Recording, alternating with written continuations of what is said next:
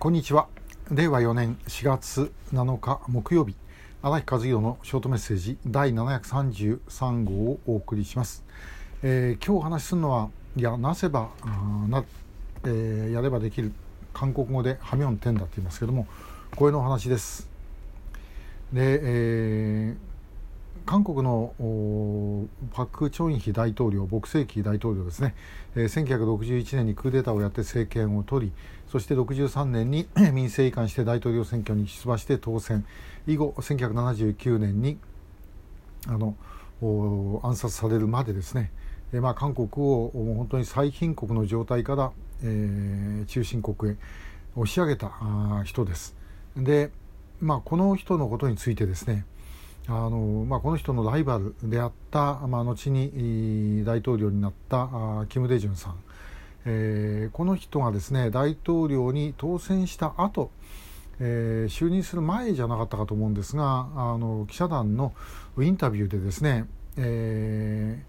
パク・チョンヒ大統領について評価をできるところがあるとすれば何ですかっていうふうに聞かれて、それは、ハミョンテンダやればできるということを国民に、知らせたことではなかったのかというふうに言ったということがありました。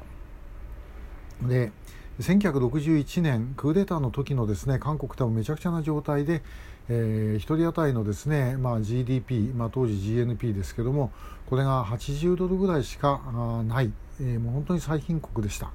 大統領がですね、後にアメリカに渡って、そして、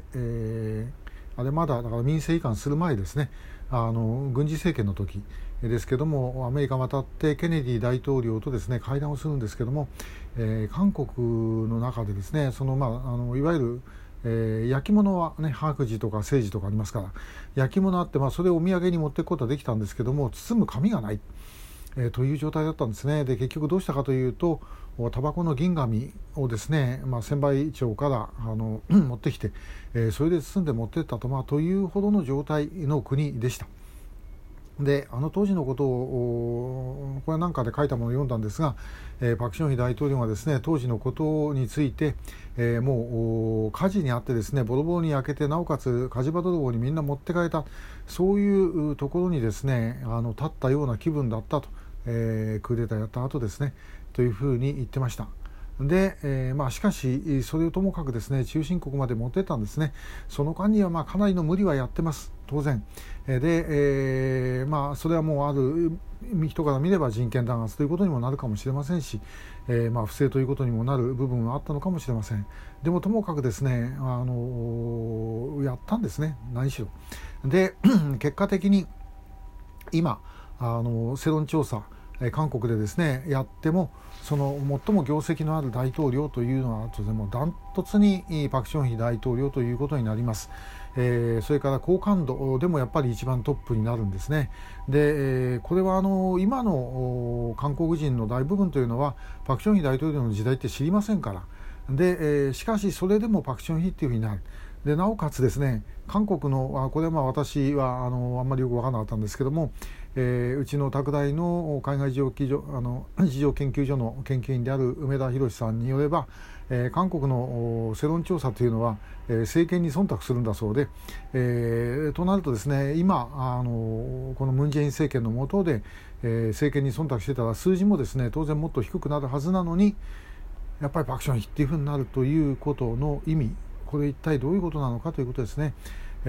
途中にいろんな矛盾はあっても、ともかく何が何でもやるんだというふうに思ってですね、そしてやってきたことの結果が今の韓国につながったと、今の韓国かなりそれを食い潰している部分はありますけども、でもともかくそこまで押し上げたということは間違いないです。で、ちょうどパク・チョンヒのもう最後の頃、1977年頃から、私韓国行き始めて、78年の秋は3ヶ月向こうにいたわけですけども、いろいろみんなブツブツ文句は言ってましたけども、明るかったですよね、とっても。みんなですね、もうこれからやっぱり一生懸命働けば目の前明るくなっていくんだっていう自信にあふれてたような気がします。やればできるということですね。我々やはりそれ考えたらですね、あの時にもうそのクーデターとか特別もかなり非常なことをやったわけですけども、別にそのクーデターを日本でやるっていう話ではありませんが、でもそれぐらいの覚悟を持っていろんなことをやればですね、大抵のことはできると思いますね。あの当時の韓国の国力と今の日本の国力と比べてみたらですね、全く問題にならないわけですよ。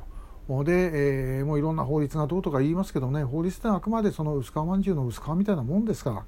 ら、実際にそれを運用していくのは人間ということです。ですから、我々ですね、それできない理由はいくらでもつきます。そうやるんじゃなくて、やっぱりどうやったらやれるのか、そして自分自身がそれにですね、本当一歩でも前に進むと、自分自身一人一人のですね、力は私も含めて小さなもんですけども、それが一歩一歩前に進んでいくことで、気がついたらば良くなっていると、昨日のお話の続きみたいになるんですけどね、私は本当に何かやっててですね、うまくいかないことって山ほどあるわけですけども、その時はそのパク・チョンヒのことを、思い出して、あの時のそのパク・チョンヒとか、あるいは当時その革命政権を支えた人たちのですねことを考えたらですね、大抵のことは何でもできるというふうに思う次第です。今日は羽目を転んだ、なせばなる、やればできる、この話でした。今日もありがとうございました。